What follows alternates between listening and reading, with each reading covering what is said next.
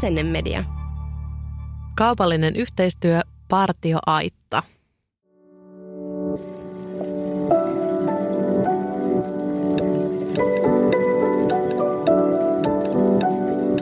Aamukahvilla. Sä oot löytänyt kuuntelemaan Aamukahvilla podcastia, jota juonnan minä eli Henriikka. Tänään me puhutaan talviretkeilystä ja siitä, miksei missään tapauksessa kannata missata tätä upeaa retkeilysesonkia eli talvea. Käydään läpi talviretkeilyn perusteita ja meidän omia kokemuksia lumelta ja pakkasesta. Ja jep, myös niitä vähemmän hehkeitä ja niitä loskasempia, loskasempia tähtihetkiä. Teemu, armas vieraani, mikä on sun viimeinen talviretkeilykokemus? Varmaan tuosta joulupyhien aikana kävin pallaksella hiihtelemässä tai siis skinnailemassa ja kyllä sekin on talviretkeilyn yksi muoto tai ehkä se jaloin jopa minulle, niin tuota, kyllä mä hyväksyn. Mä lasken tuommoiset pikkupäiväretket, sukset jalassa niin talviretkiksi, niin ö, pallaksella ja kesängillä tuli pyörittyä totta kai pikkupäiväretket lasketaan. Ja ne on itse asiassa vähän semmoinen aliarvostettukin talviretkeilyn muoto. Tuntuu, että helposti lähtee jutut semmoiselle, että minkä erilaisissa lumimajoissa olet ollut yötä, vaikka todellisuudessa ne parituntiset on ihan yhtä arvokkaita. Kyllä, ehdottomasti. Ja sitten jos sä nyt mietit perusihmistä, joka ehkä helposti jotenkin arastelee talviretkeilyä, niin se saattaa mennä muksujen kanssa seitsemäksi tunniksi luistelemaan, mikä on – tismalleen sama asia, paitsi että siinä tulee enemmän kylmä kuin siinä retkellä tulisi.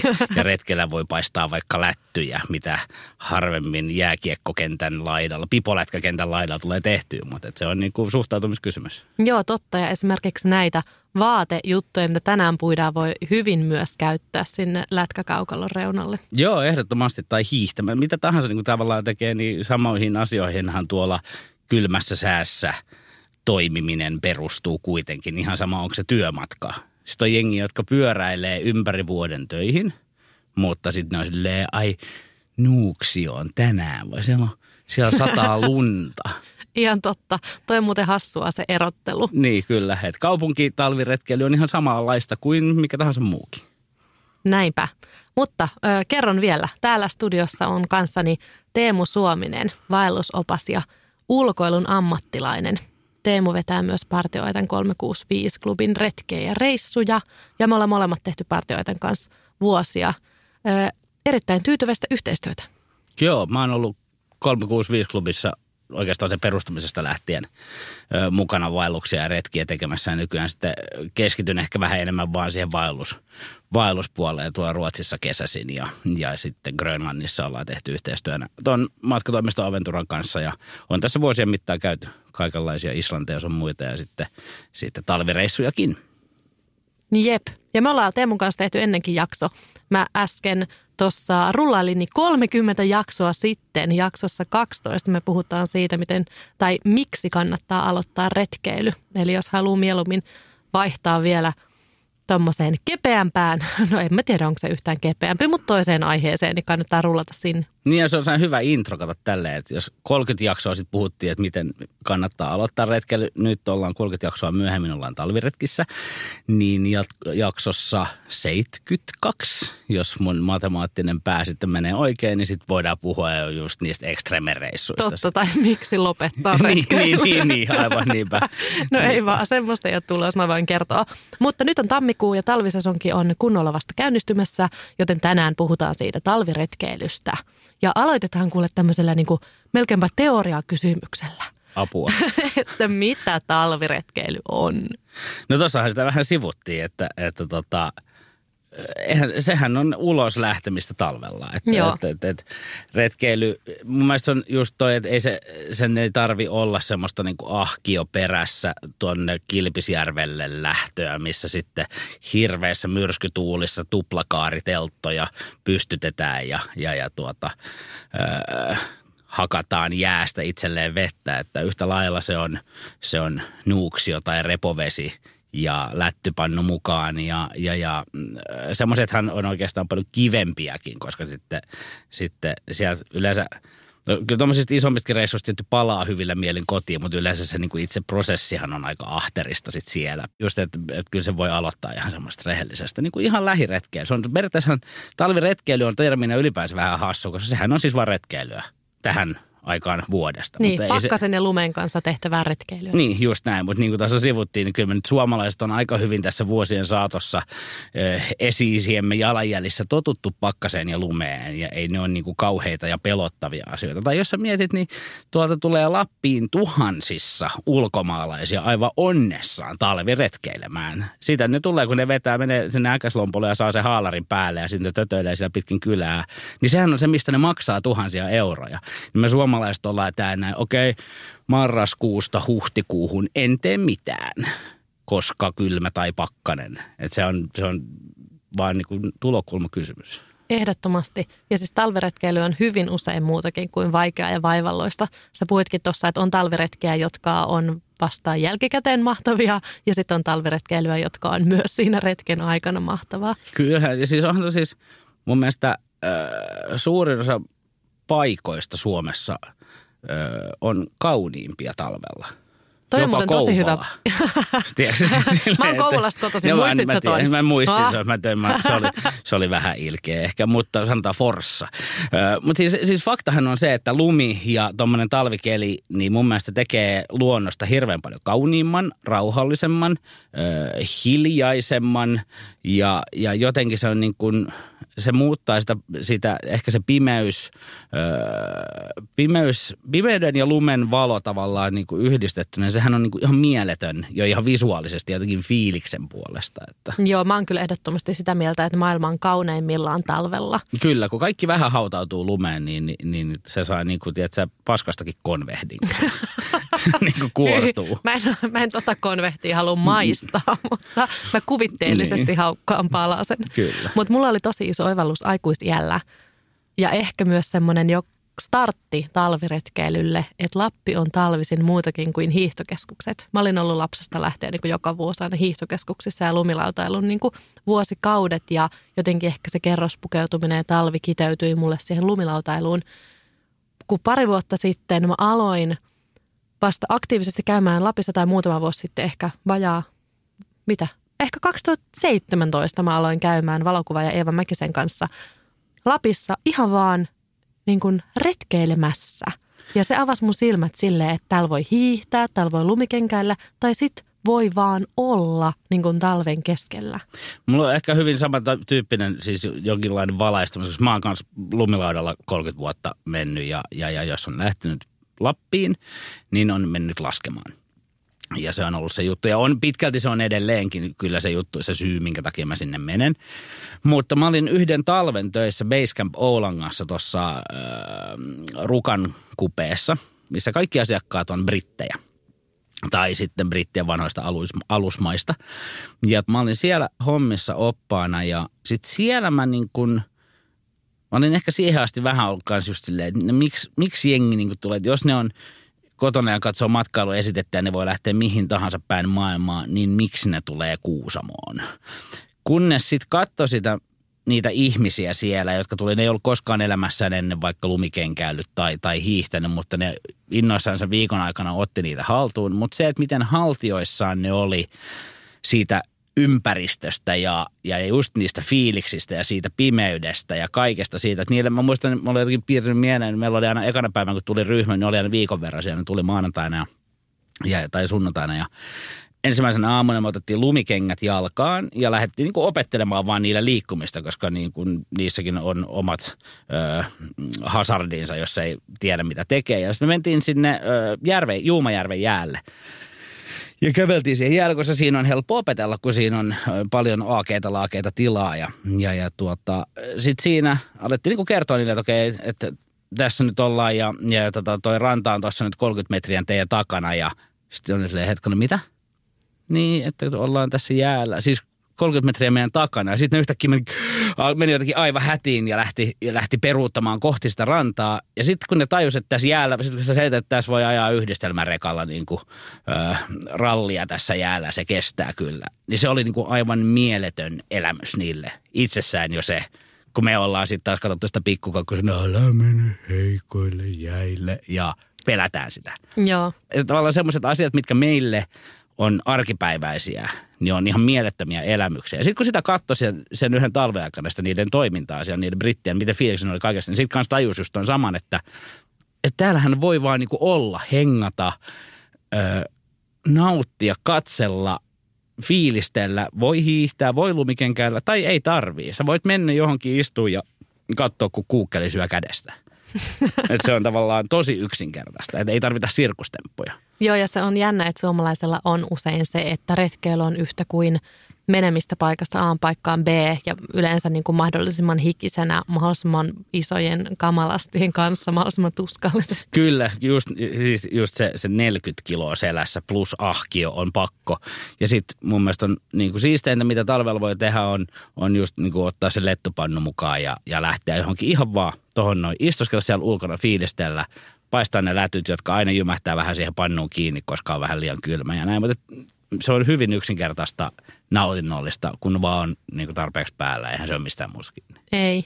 Ja siis mä tein tällaisen, okei, okay, pilke silmäkulmassa, mutta tein kuitenkin tämmöisen listan, että miksi kannattaa talviretkeillä. Niin ensimmäiseksi ei punkkeja, ei itikoita. Se on, se on siis suuri, se on, se on, Lappihan on paras talvella just sen takia. Jep, ja jos ja kun monet pelkää niitä villieläimiä, niin karhut on talviunilla. Se on ihan totta. Ja kaikki muu, mikä siellä liikkuu, niin ne on helposti havaittavissa. Jep. Ja tosi moni ihminenkin on talviunilla, on vähemmän ihmisiä. Monet suositutkin paikat muuttuu semmoisiksi seesteisen hiljaiseksi. Siis mä oon kerran ollut repovedellä. Mä muistan, että se oli loppiainen varmaan kahdeksan vuotta sitten, jotain sellaista. No anyway, oli 29 astetta pakkasta, mikä täällä etelässä on kuitenkin tosi harvinaista. Loppiaisena, Loppiaisena oli 29 pakkasta. Ja mä lähdin mun ö, tota, kurssikaverin kanssa, Markon kanssa, me mentiin sinne lähdettiin testaamaan. Meillä oli tiettyjä talvikamoja, mitä me haluttiin kokeilla. Me nähdään tämän parempaa keliä lähteä testaamaan. Me mentiin, niin Lapinsalmen parkkipaikalla oli yksi auto, kun yleensä siellä on vähintään se sata ihan sama mihin aikaan vuodesta menet. Siellä oli yksi auto. Ja koko päivä me mentiin kahdestaan. Siellä oli pilvetön taivas, ei tuullut, mutta se oli se pakkanen. Me käveltiin, haahuitin, käveltiin jäiden, pysty kävelemään tietenkin järvien yli ja, ja käytiin just paistelemassa makkarat ja tekemässä eväät siellä jossain ja käveltiin takaisin sitten just ennen kuin me tultiin takaisin sinne Lapisalmeen sen päivän, me ei oltu siis nähty ristin sielua. Ja kuitenkin niin kuin miettii, miten upea paikka kuin Repovesikin on. Ja sitten siellä se on tavallaan sun oma. Sä oot yksin siellä koko päivän. Sitten se tuli se yksi tyyppi, joka auto siellä oli, se tuli vastaan, se oli valokuva, joka hiihti siellä ja, ja tuli meillä silleen, ei näin siistiä oo, ei mitään näin siistiä oo. Ja, ja, ja, tota, ja just toi, että ei ihmisiä missään. Jep. Ja olennaisin viimeinen asia – jäätelö säilyy pakkasessa. se on totta. Moni asia säilyy aika paljon paremmin kuin kesällä, mutta niiden kokkaaminen on myös aika paljon haastavampaa sit kuin kesällä. Sit, se on kun totta. Se jotain jäistä pekonia siellä hakkaamaan. Mutta se on jotenkin niin sairaan siistiä, että yhtäkkiä sä voit ottaa vaikka kuhafileet ja sille ei ole väliä syöt sä niitä samana päivänä. Sä voit vetää ne vasta kolmantena päivänä tai jotain. Kyllä, ehdottomasti. Varsinkin jos, jos tuommoisia ahkioreissuja tekee, kun sä voit oikeasti ottaa sitä kamaa mukaan ja ruokaa, niin talvi on. Ja sitten sit toiseksi sen talvisin niin kun, semmoinen hyvä periaate kuitenkin noilla pitkillä päiväretkillä on, että pimeä, niin kuin, pimeän tullen leiriytyy, että ei ihan hirveästi hauille. Se tarkoittaa, että sulla on oikeastaan tosi paljon semmoista niin kuin luppoaikaa, kun jos sä nyt hiihtelet tai vaeltelet siellä aamun valosta yhdeksästä, niin se on kolme, kun se alkaa jo hämärtyä. Niin loppujen lopuksi suurin osa vuorokaudesta vai hengailua. Niin, tai veden sulattelua. Niin, veden sulattelua, just näin, siihen saa kumman paljon aikaa tapettua. Mutta just se, että eihän se ole mitään muuta tekemistä kuin syödä hyvin. Plus, että sitten tar- talvisin etenkin sen syömisen niin kuin merkitys vielä kasvaa, koska sä tarvit energiaa huomattavasti enemmän.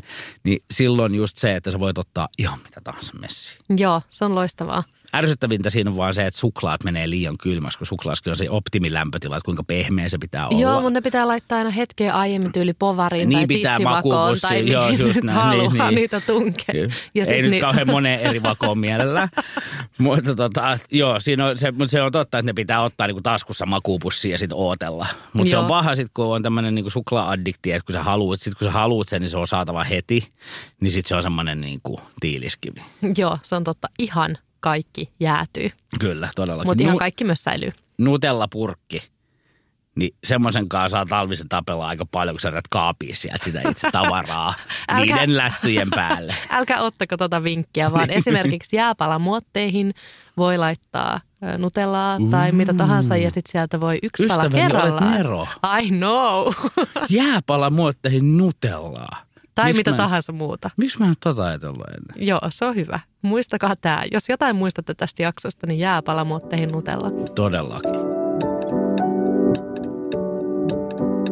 Mutta siis ihan tuommoisiin niin terveyshyötyihin, niin kyllähän myös ulkoilu ja retkeily auttaa jaksamaan. Ja talvella moni on paljon väsyneempi kuin vaikka kesäaikaan, niin jo sen takia kannattaa olla ulkona. No se on, se on siis, se on, se on tosi iso juttu, koska sitten aika paljon jengi jymähtää koteihin, niin kuin tuossa puhuttiin, sanotaan marraskuusta huhtikuuhun, koska ne ajattelee, että ei tonne ulos voi mennä. Sitten ne kyntää siellä kotona öö, ja alkaa hajoilemaan siihen kotona ja sisällä oloon.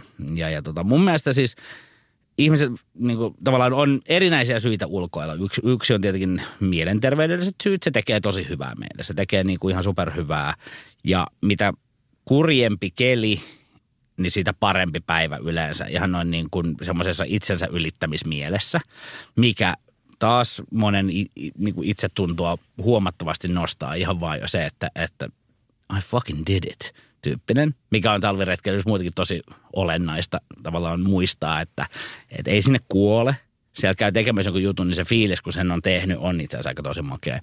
Mutta sitten mä oon aina, aina niin kuin jengi käy aivan hikihatus talvella, sitten alkaa ostaa, tiedätkö, crossfit-kortteja ja, ja, ja, ja käy juoksemassa sisällä matolla ja whatnot. Ja sen pointtihan monille kuitenkin on se, saada vaikka nyt niitä, joul- siis tavallaan se kuntoilu ja, ja ehkä ulkonäöllinenkin asia, mutta semmoinen niin fyysisen kunnon kasvattaminen, niin siis mikään ei ole parempi paikka kasvattaa fyysistä kuntoa kuin talvinen luonto.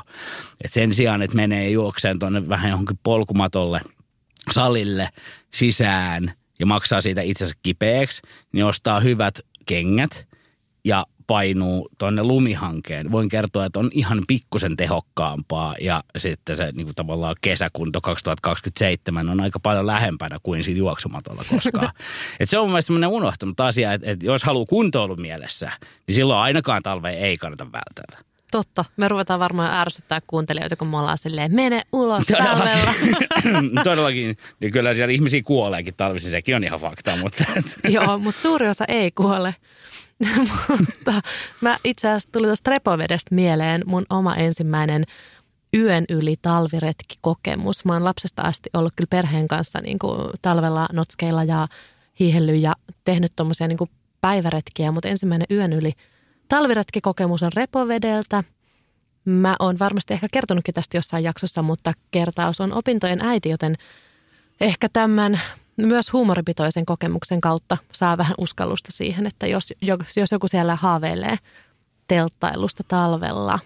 Me oltiin mun ystävän kanssa aloitettu 2014 aikuisella niin uudestaan retkeilemään lapsuuden jälkeen ja oltiin käyty parilla telttaretkellä ja marraskuussa 2016 me sitten päätettiin, että lähdetään vielä loppuvuonna niin kuin talviretkelle. Oli luvattu pakkasta ja oli tulossa joku miinus kymppi ja me pakattiin meidän teltta ja ö, ne kamat, mitä meillä nyt sattui silloin olemaan ja suunnattiin yhden yön reissulle kansallispuistoon Repovedelle.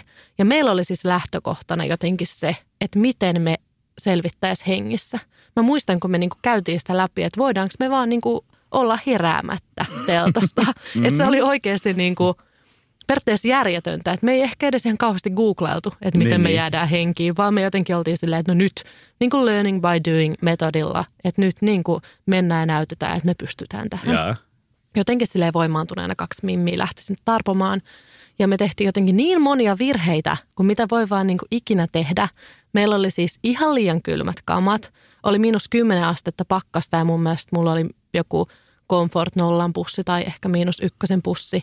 Ja niin kuin ihan me ei osattu yhtään käyttää makuupusseja. Se oli varmaan ihan miten sattuu levällään. Ja me ei oltu kasattu meidän trangia ja me siellä harjoiteltiin, että no mitenhän nämä nyt menee nämä palaset tähän. Ja, ja sitten niin kuin me, me vuorattiin meidän teltan liepeet lumella, ettei sinne ö, tulisi se kylmyys, mikä on talvella todella tyhmä juttu, koska kesäteltan ilmanvaihto perustuu siihen, että se kiertää sieltä alakautta se ilma, jolloin se kosteus vaan kerääntyi sinne meidän telttaan. Jep. Ja mulla oli päällä semmoinen paksu kuoriasu, missä mä lumilauta. Eli Joo. mä ajattelin, tässä mä oon aina talvella niin kuin pärjännyt. Niin, niin. Mutta sitten kun me vedettiin se joku 20 kilsaa päivässä, en mä muista mitä, joku älytön matka, ihan hiessä. niin kuin ne kamat, ne oli siis niin kuin ihan liian lämpimät silloin, kun kuljettiin ja sitten taas liian kylmät, kun oltiin paikallaan.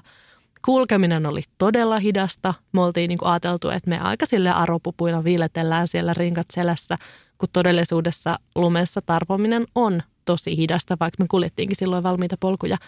Ja siis jotenkin me tehtiin niin kuin todella monia ikään kuin karkeita virheitä, mutta ei kuitenkaan semmoisia virheitä, ei lähelläkään, että olisi ollut mitään hätää.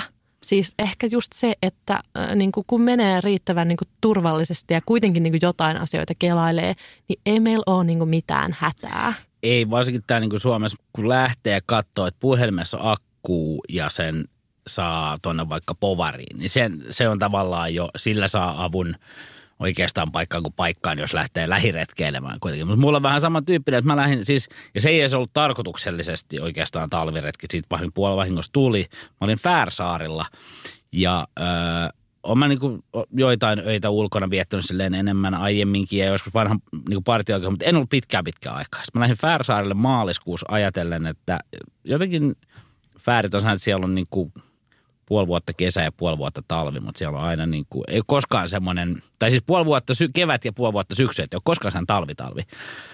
Ja sitten sinä aamuna, kun mun piti lähteä telttailemaan, niin tuli se vuoden niin kuin yksi talvimyräkkä, mikä siellä tulee. Ja, ja mun piti mennä vielä kopterille semmoiselle yhdelle saarelle, missä mä olisin ollut täysin yksin. No, kopterifirma sentään sen verran vastuullinen, että me ei voida viedä sua sinne, koska me ei tiedetä, koska me voidaan hakea sut pois. Joten mä siitä, siitä, sisuuntuneena sitten mä vuokrasin auton ja päätin, että no nyt mä menen kuitenkin johonkin. Ja just se, että mä siis ajelin johon, ilman mitään karttoja. Ajoin johonkin, mistä mä käännyin jonnekin, mistä löytyi joku pikkutie jonnekin, minkä pieleen mä jätin auton jonnekin ja lähdin jonnekin sinne tuuleen tuiskuun taivertavaan. Mä en siis tänä päivänä tiedä, missä mä oon Färso. Jos joku antaa mulle sen kartan, niin mä en tiedä, missä mä oon ollut. Ja kesäpussi öö, siellä lumimyräkässä, kaasu jäätyi, tiedätkö, kaikki, kaikki mahdollinen tämmöinen. Ja siitäkin selvisi. Ja sitten se ehkä just antoi semmoista itseluottamusta siihen, että et, no, et, meidän suurin, niin kuin, tai meidän ainoa lämmönlähde tuommoisissa on me itse. Ja jos me nyt itse me saadaan pidetä, pidettyä toimintakykyisenä, niin kyllä tuolla niin kuin pärjää, pärjää. Ja ei nyt ehkä tarvi kannata lähteä sinne niin kuin Färsaarille tai edes Kilpisjärvelle niin kuin sitä ensimmäistä retkeä tekemään. Mutta tota, se, että lähtee vaan Nuuksio, mikä tahansa, niin siellä, ky- sieltä ei sieltä, niin kuin, sinne ei just ole, että ei siellä niin kuin, karhut ei syö ja sä et jäädy niin kuin semmoiseksi, tiedätkö, paikalleen semmoinen kuin Jack Nicholson on Shiningin lopussa semmoinen jäätynyt ukko. Niin ei semmoista tapahdu Suomessa oikeasti, vaikka se pelko onkin niin kuin muka olemassa. Joo, ja musta tuntuu, että se pelko, sehän myös suojelee meitä. Että hyvä, että ikään kuin se pelko on, mutta todellisuus on, että ei meistä kauhean moni jäädy sillä lailla kuin Niin, jossain niinpä. meemeissä on. Niin ja mun mielestä kun se, mitä sä sanoit, sanoit hyvin tuossa, että jos vähän miettii mitään tekemistä, se on ehkä mun mielestä suurin tavallaan kesän ja talven ero, varsinkin jos yöretkille lähtee, on, että oikeasti miettii sen läpi kerran edes kunnolla. Mitä mä tarvitsen, käy niin kuin mä, mä rakastan yli kaiken varustelistoja. Mä niin kuin- rakastat. Mulla on siis, mulla on varmaan 300 varustelistaa tallennettuna koneella, mistä mä aina etin, että mikä sopisi tähän nyt, kun mä oon lähdössä ensi viikolla tuonne, että mikä sopisi parhaiten. Mä teen ihan täydellisiä listoja, missä on niin kuin, siis, no anyway. Öö, niin, mutta se, se, että tekee, kun lähtee vaikka niin kuin talven ehkä se ero, että silloin sen sijaan, että vaan heittää reppuun jotain, niin oikeasti miettii sen läpi, että mitä ottaa mukaan. Netti on täynnä talvilistoja ja varustelistoja ylipäänsä, niin, niin sillä pääsee jo tosi pitkälle. Sitten sulla on, on ne asiat. Sitten kertoo jollekin, mihin on menossa. Kertoo, että mistä, ja, ja sitten tekee niin kuin suunnitelman A, B ja C, että katsoo, jos nyt vähän osaa karttaa katsoa, niin jos mä menen tohon yöksi, niin jos mä en pääsekään tohon, niin mä menen tohon. Eikä niin, että ajaa autolla Färsaarille johonkin ja jättää se johonkin ojan pohjalle se auto ja sitten sitä ei meinaa löytää sieltä enää parin päivän päästä uudelleen. Pientä järjenkäyttöä, niin sitten se on, se on oikeastaan niin kuin sen jälkeen vaan menoksi. Joo, ja puhelin mukaan sinne tsekkaa, että on akkuu, vara-akkuu, vielä vara, vara-akkuu ja et ei mene mihinkään katvealueelle, kun sit se ei paljon auta. Se on kyllä oikeasti aika, aika, aika olennainen, mikä talvessa on. No uudet puhelimet nykyään. Tosi jossain vaiheessa oli se ärsyttävä älypuhelinkausi, kun saatit sen taskusta vaikka valokuvaa varten. Niin Sitten se oli siinä. Niin, niin tota, nyt noi, nyky, nykyään nämä uusimmat mallit jo kestää kylmää itse asiassa mä oon yllättynyt, miten nopeasti se muutos että kuitenkin on tullut. Mutta siis semmoinen pieni varavirtalähde, joka ei paina juuri mitään, niin yksi semmoinen ladattuna mukaan, koska sitten jos siinä käy se, että se puhelin hydää, niin sehän ei tarvitse kuin pienen boostin, niin sitten se kyllä taas toimii, kun sen saa lämmitettyä, niin se on kyllä aika hyvä olla mukana. Joo, ja puhelin ö, lämmön lähelle, eli itsesi lähelle jossain vaikka – puhelimelle on nyt söpöjä untuva pusseja, niin sellaisen. Joo, mä, mä, mä, mä, en ole koskaan kokeillut semmoista, mutta mä oon huomannut, että niitä on. Mutta, tota, mutta just se, että, että kun ainoa lämmön lähde, mikä ihmisellä tuolla talvessa on, on me itse. Että siis kun aina puhutaan, kun puhutaan, että varusteet lämmittää, niin faktahan ei ole se, että eihän varusteet itse untuva takki tai lämpimät housut kuin näin, niin nehän ei lämmitä, vaan ne on suunniteltu eri tavoin pitämään lämpö niiden sisäpuolella, koska minä itse olen tämmöinen 36,5 asteinen lämpöpatteri, joka lämmittää ne vaatteet ja niiden tehtävä on pitää se lämpö sisällä. Eli meidän tehtävä on pitää meidät lämpimänä. Juuri näin. Että tota, mutta näin mekin ollaan opittu ja ainakin mulla on käynyt niin, että sit vuosi vuodelta mä oon kokeillut enemmän kamoja, varusteita, vähän upgradeannut sitä varuste- ja vaatetasoa, mitään, no ei nyt mitään, mutta no ei, mitään ei tarvi omistaa alukset.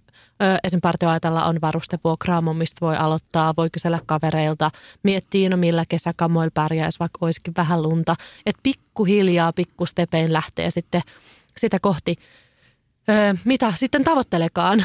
Ja, ja esimerkiksi mulla nyt tähän ikään mennessä, eli näiden mitä tässä nyt tulee viiden vuoden aikana. Nyt mä oon jo nukkunut ainakin teltassa, puolen teltassa, kodassa, laavulla, oma tekemässä lumikammissa, lumikuopassa maassa. Siis että sitten sitä skaalaa on voinut laajentaa, koska sitä kokemusta on tullut. Ja sitten tämä nyt menee tämmöiseksi, minä, le- minä, minä makeilen täällä, mitä kaikkea on tehnyt. mutta, mutta enemmänkin haluan kertoa, että mullakin on verrattain lyhyt aika tätä mun retkikokemusta. Ja vaikka pari vuotta sitten eräopaskoulussa meidän talvivaelluksella oli yhtenä yönä miinus 42 astetta pakkasta. Ja mulla ei ollut semmoinen olo, että mä kuolen. Mulla ei ollut lainkaan semmoinen olo. Mä nautin revontulista, okei, se oli aika muista venkslausta esim. kun mulla oli sama aikaan menkat, mutta, mutta se on sitten taas semmoista ekstraa. Niin, niin. Että sitten mä pystyin luottamaan mun kamoihin ja mun mieleen ja mun itseni. Ja mä tiedän, että mä en tule kuolemaan. Niin, just se. Ja se siinä just on, että, että, että mä jossain vaiheessa järjestettiin klubin kanssa, mä tein tuommoisia talviretki. Se oli vähän niin kuin talviretkikurssi, mutta vähän just semmoisen matalan kynnykseen, että lähde ekalle talviretkille retkelle mukaan. Ja siellä aika hyvin, sit siellä oli paljon just semmoista jengiä, jotka ei ollut koskaan ennen käyneet. Ja, tai jotka halusivat lähteä sen testaamaan jotain varusteita ja näin. Ja siellä kyllä niin kuin näki aika hyvin sen skaala, että ensin niin kuin ehkä se tärkein, että niin kuin yksikään asiakas tai jokainen asiakas sieltä tuli pois – niin, että kukaan ei kuollut. Ja sen tavallaan just sen, sen, niin kuin sen ymmärtäminen, mikä jengillä oli, että ne hiffasivat, että eihän tämä nyt ollutkaan niin miksi mä oon tätä pelannut? Itse asiassa oli tosi makeeta ja siinä on monia juttuja, mitä kesällä ei pysty kokemaan ja, ja, ja näin. Oli mulla kerran oli yksi asiakas, se oli, se oli, oli, oli klubiretkellä ja me oltiin kävellä, me oltiin muistaakseni järvellä ja sitten kävelemässä me oltiin aika lähellä sitten parkkipaikkaa, että oltiin siinä pari päivää ollut yhden yön yli ja sitten se oli, että tiedätkö Teemu, että – onneksi mä lähdin sinne. Tai onneksi mä lähdin tänne talviretkelle, kun mä oon niin kuin aina kelannut, että mä vihaan talviretkeilyä, mutta, mutta nyt mä tiedän, että mä oikeasti vihaan talviretkeilyä. että se ei ollut vain mielikuva, mutta että tavallaan äh, monilla on se niin kuin luulo, että se on jotain kauheata tai että siitä ei meinaa selvitä, jonka takia ne ei lähde. Että se on kuitenkin, pitäisi vaan matalkynnyksellä astua ulos, lähteä tekemään ja just noin niin kuin sanoit, että, että huonoilla kamoilla, niin kyllä se niin kuin, no yleensä ihmiset selviää. Kannattaa nyt sen verran katsoa se sääennuste, että siellä nyt ei ole se 25 metriä sekunnissa miinus 18 ja tulee lunta. Tai että ei nyt ehkä kannata sinne pallakselle lähteä ensimmäisenä, mutta että tota. Mutta se ei ole aina mitään ekstreemiä. Ei, eikä sen tarvi olla, eikä sen pidä olla. Et se, on, se, on, niin kuin, se on tavallaan ihan eri asia sitten. Mutta mä oon esimerkiksi mun pojan kanssa, siitä lähtee kun poika on pieni olla, niin me käytiin joka talvi just, sen sai houkuteltua siinä lättypannulla sinne aika hyvin. Mutta tuommoinen tiedätkö, neljä, viisivuotias, niin eihän se, niin kuin, jos mietitte päiväkoteja, niin nehän on päivät pitkät tuolla ulkona. Nykyään on varsinkin on näitä luontopäiväkoteja tai metsäpäiväkoteja, millä nimellä nyt onkaan. Mutta siis ne muksuthan, niillä pannaan tuff, se haalari päälle. Ne kävelee vähän silleen Michelin ukkoon, mutta ei ne valita. Ei ne, ne on niin kuin painaa menee tuolla aivan onnessaan. Ja äh, sama toimii sitten tuommoisen niin kuin mun pojan kanssa me tehtiin paljon niin kuin viikonloppuisin, siis ihan vaan päiväretkiä. Me mentiin johonkin, paistettiin läytyt kuumakaa, tiedätkö mehu mukaan. Niin sehän on tuommoiselle pikkujätkälle ihan mieletön elämys. Ja Ja ja, sitä kautta, ja sitä kautta isommallekin jätkälle. Ja ne on niin semmoisia yhteishetkiä. Että se, se talviretkeily on parhaimmillaan just sitä. Plus, että, että sen jälkeen kyllä mä väitän, että se, että me ollaan sen jätkän kanssa, on nyt 15-vuotias teini Einari tuolla, niin mä väitän, että sen suhtautuminen talveen, talvella ulkoiluun on hyvin erilainen. Se tekee, että me on pienestä pitäen aina käyty talvisi ulkona. Et jos, se olisi istu, jos me oltaisiin silloin päätetty kotona, että ollaan sitten joulukuusta huhtikuuhun, niin tuossa on sulla toi pleikkari pelaa sillä, koska ulos ei voi mennä, koska siellä on paha keli. Niin mä väitän, että äh, hänen niin suhtautuminen aiheeseen tä- tänä päivänä olisi tosi erilainen. Jep. Et- Joo, ja ehkä se just, että ymmärtää niin kuin millä laajalla skaalalla talvella voi tehdä kaikkea. Et voi fatbike pyöräillä talvireiteillä, voi kävellä valmiita polkuja, voi luistella, retkiluistella, mm, hiihtää tai hiihtää umpihankea. Siis, että se, mä en voi uskoa, että mä oon sanonut näin, mutta skaala on mieletön. niin, kyllä. Ja sitten just ehkä se, että se ei ole vain toi Lappi, missä se on. Mun kaveri, mun kaveri veti just 27 kilsan lumikenkärei-lenkin lentokentällä. Tai lentokentän vieressä? Tuusulassa. Niin. Niin, ja sanoi, että se oli, se näytti sieltä kuvia, että ihan umpi niin kuin hangessa ja umpi mettässä ja näin. Ihan loistavaa. Ja niin kuin, tuosta se löytyy ihan naapurista kuitenkin. Joo, ja mun kokemus on kyllä se, että jos on retkeily semmoisella muutaman plusasteen kelillä, niin sitten muutaman pakkasasteen retkeily on ihan piece of cake, koska kosteus tuo kylmyyttä ihan uskomattoman paljon, kun taas pakkanen kuivattaa. Ja kun mä olin just, siis just toi, että siis pieni pakkaskel, miinus viisihän on paljon kivempi kuin plus viisi ja sataa. Joo, ja Niin myös on paljon jotenkin lämpimämpi. Niin, siis ehdottomasti lämpimämpi. Todellakin on. Että siinä on, se, on, se, on, se ei ole niin kuin absoluuttisia tuommoiset lukemat missään nimessä. Jep. Mutta jos niin kuin haluaa aloittaa talviretkeilyyn, niin me puhuttiinkin jo siitä, että kannattaa ehkä unohtaa semmoinen liika spontaanius ja niin kuin suunnitella aluksi vähintään keskinkertaisesti ja testailla niitä taitoja, varusteita, kamoja pikkuhiljaa. Sitähän voi laittaa vaikka teltan omaan kotipihaan ja kokeilla siinä tai, tai sitten pyytää joku kaveri mukaan. Yleensä yhdessä on helpompi aloittaa. Et jos on joku toinen utelias, niin kuin mulla oli ystävä, joka halusi lähteä mukaan opettelemaan, tai sitten parhaassa, tai en tiedä parhaassa, mutta toisessa tapauksessa sulla saattaa olla joku konkarikaveri, joka voi myös vähän niin kuin jeesaa sua. Tai sitten, niin kuin sinä vedät, valmiita tämmöisiä kaikkea kursseja. Niin, aivan. Ja just tuossa kaverihommassa on ehkä se varsinkin, että jos yksin on, niin asiat pelottaa, jos on kaksi, niin ne naurattaa. niin tavallaan se on mielestäni aika hyvä semmoinen sääntö tuohon talvitouhuunkin, että, että tota, sinne vaan lähes, se on niinku kokemuksia, elämyksiä Joo, keräämään joo. yhdessä, niin ne on niinku, Ja vaikka meillä oli repovedellä ihan huisin hauskaa, niin kyllä mulle olisi varmaan tehnyt hyvää ja meille molemmille silloin lähtee ehkä sitten vaikka sen jälkeen tai jopa ennen sitä jollekin ohjatulle retkelle. Että just vaikka partioaitan 365 klubi järkkää erilaisia hyvin matalan kynnyksen talviretkiä tai sitten kokeneemmille sitten erilaisia vaelluksia. Että ne kannattaa kyllä pitää mielessä. Ehdottomasti joo. Kyllä siis helpoin tapa aloittaa mikä tahansa, niin kuin, mä nyt en sano uusi harrastus, koska se on sama, sama touhu se on kuin- kesäretkeily. Mutta siellä on, talviretkeilyssä on paljon semmoisia pikkukikkoja, mitkä sitten niinku tavallaan, jos oikeasti haluaa alkaa enemmän sitä tekemään tai saa, saatikin suuntaamaan sitten johonkin tuommoiselle niinku vaellukselle tai johonkin, niin sitten on paljon sellaisia kikkakolmosia, mitä niinku, niitä ehkä oppii parhaiten, kun lähtee ammattilaisen kanssa ensin vähän kurssille. Niin sieltä, sieltä tarttuu semmoisia pieniä juttuja helposti mukaan, mitkä helpottaa elämää kummasti sitten, kun niinku, ollaan tosi tilanteessa ja niin ja tekee ehkä asioista kivempia. Niin, kyllä. Just Nyt jos niin. tavoite on, että se homma on kivaa myös Niin. siinä hetkessä, niin, niin Niin. sitten kannattaa ehkä kuunnella ammattilaista. Mutta olisiko tämä hyvä aika mennä vähän semmoiseen konkretiaan? Mm. Miten, no mä kysyn eka, että mitä sä niinku puet yleensä talviretkille? Onko sulla jotain? No mulla se, se yksi nyrkkisääntö on se, että mulla on, on merinoo kaikki ihoa vasten oleva. Eli bokserit, sukat, öö, kerrostopaita, kerrostohousut. Eli oikeastaan kaikki, mikä on suora ihossakin, niin on, on niin kuin merino tuotteita ja mm, syystä, että no ensinnäkin no se siirtää kosteutta hyvin, mutta ehkä eniten se takia, että se lämmittää, vaikka se olisi kostea. Että kun sitten on kuitenkin tuppaa, kun tal- tal- semmoisessa talvitekemisessä aika hyvä olisi, jos pystyy olemaan hikoilematta – se auttaa, että et, et, et ei oikeasti ei pääse missään vaiheessa kunnolla hikoilemaan. Et se oma tahti täytyy löytää semmoiseksi, että, että pysyy, koska se on se, se kosteus on sitten tekee kylmyyttä. Mutta tota, mulla nyt sitten kuitenkin silloin tällöin on tapana rikkoa sitä sääntöä. Mä, mä aina hikoilen niin Joo, paljon. just näin. Hirveä puuskutus, kun on pakko kyntää, on siistiä. Varsinkin kun lähtee skinnailemaan, niin siinä on jotenkin niin kuin hiihtelee ylämäkeä tuonne ja tietää, että kohta saa laskua, se on tosi siistiä. Joo, en mä pysty tyyli edes ajattelemaan ilman hikoilematta. Ei, siis just näin. Niin, sitten, sit, sitten tota, niin siinä ehdottomasti just se, että se on se merinokerrasto, jolloin sitten vaikka se koste tulee, vaikka se niin kun pääsee märäksi, niin se lämmittää sieltä. Jep. Ja sen päälle sitten niin kuin kerroksia oikeastaan sen mukaan, että millainen se keli on. Että tosi, tosi harvoin, kaikista vähiten mä oikeastaan käytän minkälaisia ihan niin kuin full kuoria. Ehkä ho, talvella ehkä housuina ihan sen takia, että sit voi istahtaa niin kuin hankia, mutta kuoritakki mulla on tosi harvoin, ellei ole tosi jotenkin tuulinen keli. Mulla on taas silloin, jos esimerkiksi sataa lunta jotenkin aika märästi, Joo, että no, sit mut niinku ju- selvästi kyllä. kastuisi, jos ei ole kuoritakkia. Kyllä, mutta kuoritakin tavallaan se funktio mulla talvellakin on, että se on just vähän niin kuin sadetakki, että se pitää kosteutta pois, mutta sitten jos on miinus kymmenen, niin harvoin sataa märkää. Niin silloin sitten on helpompi liikkua vaikka softcellissä, joka hengittää sitä kosteutta paljon paremmin koko ajan ulos. Näin. Se, se on se niin kuin rule number one on aina se, se merino kerrasto.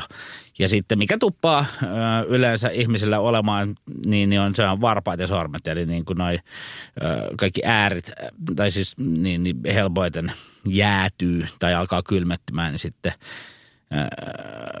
varsinkin varpaiden kanssa, niin sitten niissä mä yleensä pidän tuplasukkaa aina ja sitten pitää olla sellaiset kengät, että sä pystyt vähän liikuttelemaan siellä. Joo, ilmatila Just lämmittää siellä kengässä, kun taas puristava tai liian tiukka kenkä Mm. kylmettää ne, ne Just jalat. Mulla on yleensä aina yksi sukka, semmoinen Joo. joku hyvin istuva merinosukka. Joo. Tietenkin, jos on tosi kylmä, niin ja sitten, sitten mä oon huomannut viime aikana, tai viime vuosina on, on alkanut käyttämään paksua kompressiosukkaa, koska se kompressiosukan hyvä puolihan on se, että se kiihdyttää verenkiertoa.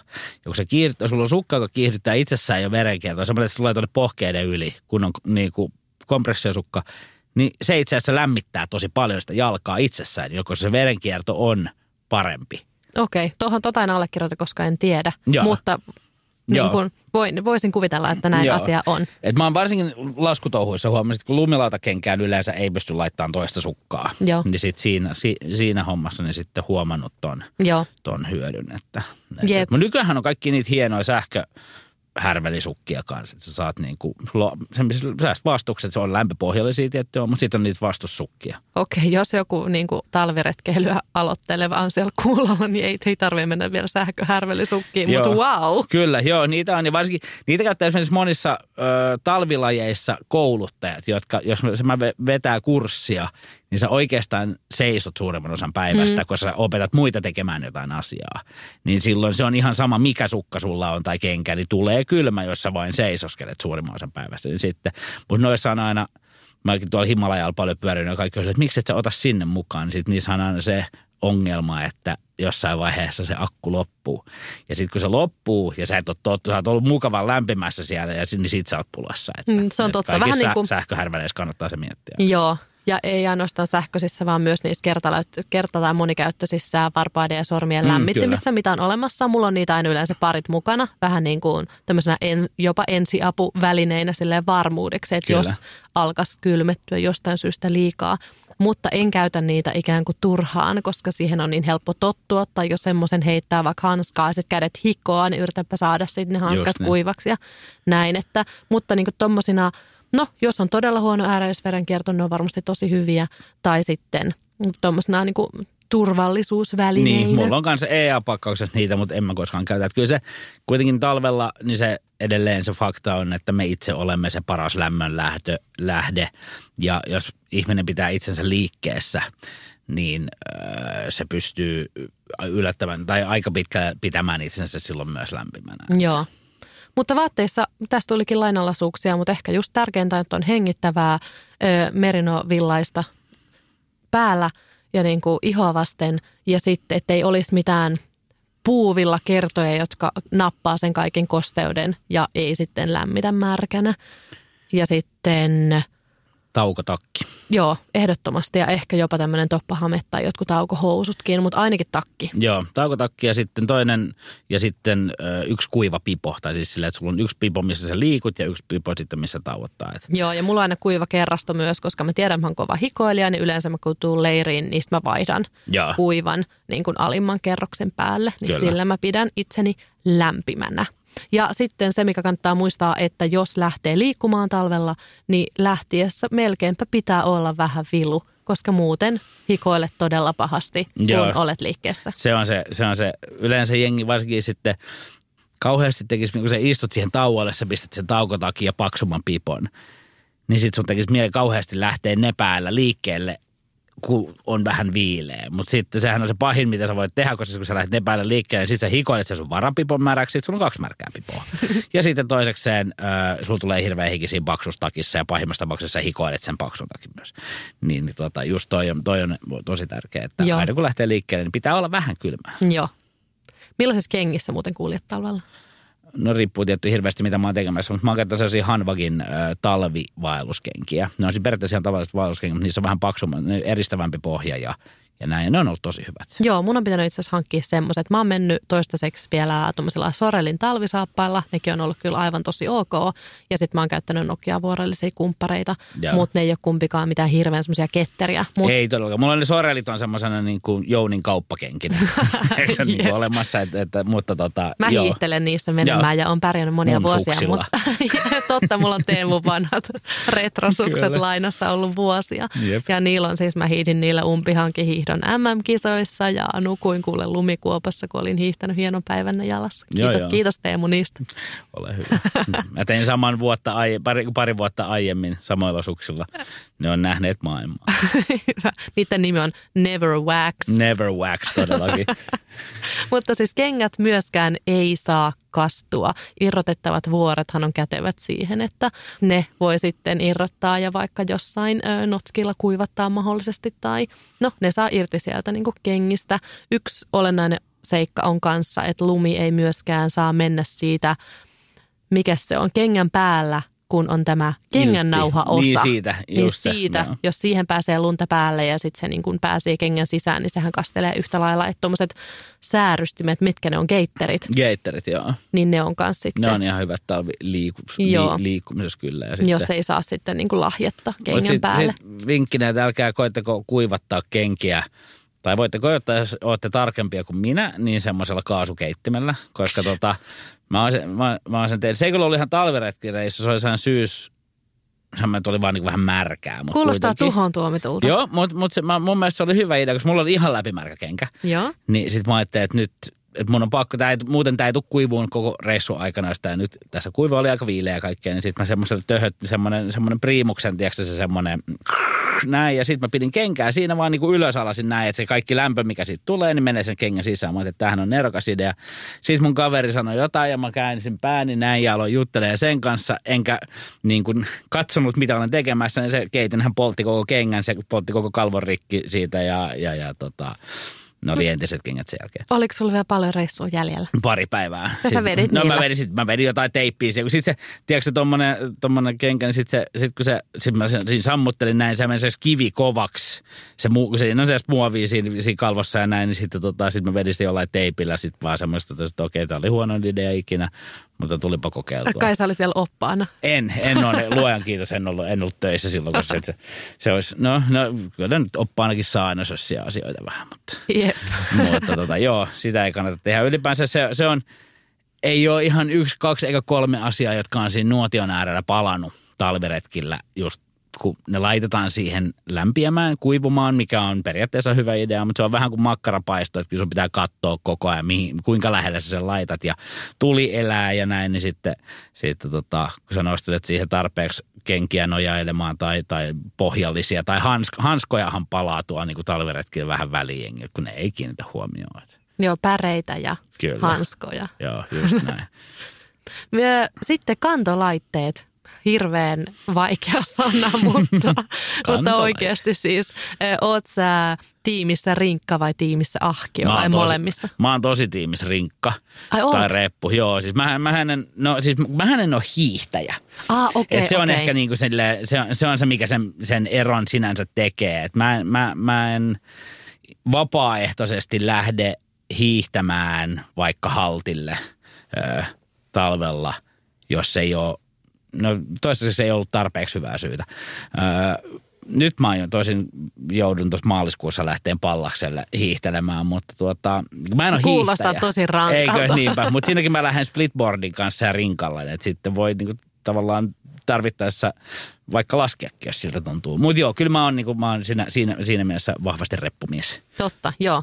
Kuulostaa, että perustelut on. niin, kyllä. Mitä, tykkääkö mennä sitä No mä oon molemmat. Että jos on niinku paljon puita ja lyhyt kantomatka, niin sit mä oon kyllä niinku rinkka. Ja Jaa. ehdottomasti mä oon myös päiväretki mimmi, niin silloin hän ei tarvitse rinkan kokoista, vaan joku pikkukevyt niin, niin, öö, päiväreppu. Mutta kyllä mä sit, jos on niinku tämmöistä aakeeta, laakeeta, puutonta – ja niin kuin helppokulkusta ja varsinkin pitkiä matkoja, niin sitten mä oon kyllä niin kuin team ahkio. Että ahkiohan siis on tämmöinen, no pulkka, jos on tämmöinen niin kuin vetosysteemi, Joo. joka yleensä tuohon lanteelle kiinnitetään. Ja se on niin kuin mieletöntä, miten paljon sinne saa kamaa ja miten kevyeltä se silti tuntuu. No sehän siinä ahkiossa sitten on niin kuin tavallaan just se hienoa, että sä voit oikeasti pakata sitä kuhaa, mistä puhuit tuossa aiemmin, niin, niin mielin määrin kyytiin. Mä just luin juttu nyt taitaa olla nyt pari suomalaista kundia painamassa, äh, hiihtämässä Etelänavalle. Ja niiden lähtöpainot ahkioille oli 110 kiloa niin koitapa nyt sitten vetää 110 kilonen reppu selkään, öö, niin, niin, niin, niin, tavallaan siinähän se se iso etu, että jos lähtee tuommoiselle talvivailukseen, se pystyy ottaa niin paljon enemmän kamaa mukaan, mille oikeasti on sit, mistä on hyötyä, että niin kuin talviolosuhteessa se tekee siitä elämästä paljon mukavampaa. Mä oon tehnyt vähän sellaista minimalismia, että me jossain vaiheessa Jeren kanssa partioaitalle vaan terveisiä, Jeren kanssa tehtiin parikin semmoista retkeä, missä me oltiin silleen, että lähdetään, mennään talvella – ja otetaan niin vähän kamaa mukaan kuin pystyy. Katsotaan, miten, niin kuin, miten me selvitään. Ja sitten mun ainoa ruoka oli daimkakku akku, koska se, se voi ottaa pakastealta suoraan mukaan ja sitten sitä mä, mä mussutin sitä siinä sen niin kuin pari päivää.